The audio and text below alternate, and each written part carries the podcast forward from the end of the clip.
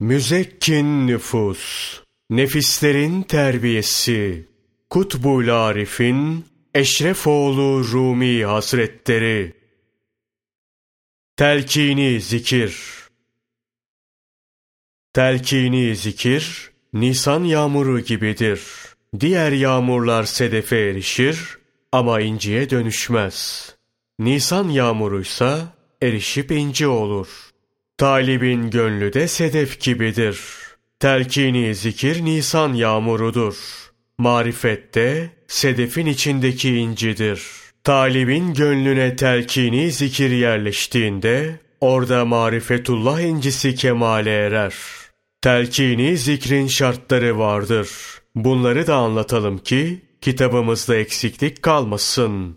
Bu zikrin birinci şartı şudur. Zikrullah'a başlayacak olan talip öncelikle abdest alır. Sonra şeyhin eliyle tevbe eder. Ardından şeyh kendisine zikri telkin eder. Telkin tamamlandığında talip tenha bir yere çekilmeli, yüzünü kıbleye çevirip oturmalı, öylece bu hususta niyet etmeli. Ta başta abdestten önce ağzını misvaklamayı da unutmamalı. Nihayet şöyle diyerek zikre başlayıp onunla meşgul olmalı. Euzu billahi mineşşeytanirracim. Bismillahirrahmanirrahim. Fa'lem ennehu la ilahe illallah. Bu zikri çekerken dikkat edeceği hususlar şunlardır. La ilahe derken gözlerini iyice kapatmalı, gövdesinin yukarısı ve başını sağa doğru kaydırmalı, illallah derken de başını ve gövdesinin yukarısını sola kaydırmalı. La ilaheyi çenesiyle, illallahı ise güçlü ve vurgulu bir şekilde söylemeli. Böyle gözleri kapalı zikrederken, gönlüyle de la ma'bude ve la murade demelidir. Böylelikle diliyle la ilahe illallah derken, gönlüyle ondan başka mabut yok, maksat yok, arzum yok demiş olur. İllallah dediğinde yine gönlüyle illallah demelidir. Velhasıl bütün düşünceleri yokluğa mahkum edip La ilahe illallah demek durumundadır. Meşayihin tümü ittifak etmiştir. Talip, La ilahe illallah zikriyle meşgul olduğunda, La ilahe diyerek Allah'tan gayrı her şeyin sevgisini gönlünden çıkartır. İllallah dediğinde ise Hak Teâlâ'nın muhabbetini gönlüne yerleştirir. Kendisini Allah'tan uzaklaştıran şeyler zihnine üşüştüğünde, zikirdeki ilahi nurların heybeti bunları kovar. Zikir yapılırken, lafzı usulü üzere ve doğru şekilde söylemek gerekir.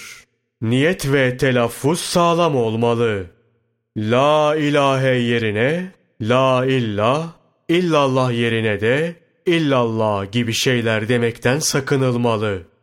La ilahe denildikten sonra nefes almadan illallah demek lazım gelir. Fakat kimi meşayih la ilaheden sonra alınan nefeste mahsur görmemiş.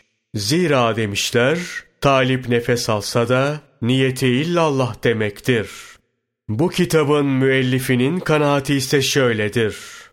Arada alınan nefes zararlı değil ama talibe zahmet verir, fetih gecikir. Talibin fethi gecikince nefsi kuvvetlenir. Kuvvetlenen nefsin henüz yolun başındaki talibi yıkmasından korkulur. Talip illallah derken heyi sert, darbeli bir şekilde sol tarafına vurmalıdır. Böğründeki o karalığı düşünerek La ilahe illallah demelidir. Zikretmek üzere gözünü yumar yummaz, daha ilk bakışta görünen bu karalıktan gözünü ayırmamalı. Ettiği zikirle bu karalık nurlanıyor mu, yoksa olduğu gibi kalıyor mu? Buna dikkat etmeli. Nurlanma, o kara noktanın içinde gerçekleşir. Bir kıvılcım şeklinde ve ak bir renkte görünür. Berrak olur.'' Bazen yıldız gibi ışıldar, bazen parlak nur şeklinde, bazen de parlak tecelliler halinde. Fakat bu nurlara dikkat kesilmemeli, yalnız o kara nokta gözetilmelidir. La ilahe illallah'ın sonundaki H harfinin vurgulanmasıyla çıkan nefes, bu kara noktanın üzerine vurulmalı. Karanlık gidinceye, o yer sararıncaya kadar böyle devam etmeli. Orası, karadan boz bir renge kavuşup, bulanık hale gelmeli. Ay aydınlığı gibi olmalıdır orası. Peşinden, burası safi berraklaşmalı, nurlanmalıdır. Nihayetinde, basiret gözüyle bu nura bakılmalı ve La ilahe illallah zikri hep yenilenmelidir. Yukarıda söylendiği gibi Allah'tan gayrı her şey silinmeli. Allah'ın varlığına ve vahdaniyetine şehadet edilmeli. Böyle bir sağa, bir sola gidip gelirken şeyhin suretini düşünüp velayetine sığınarak gönle gelen korku ve hayaller kovulmalı.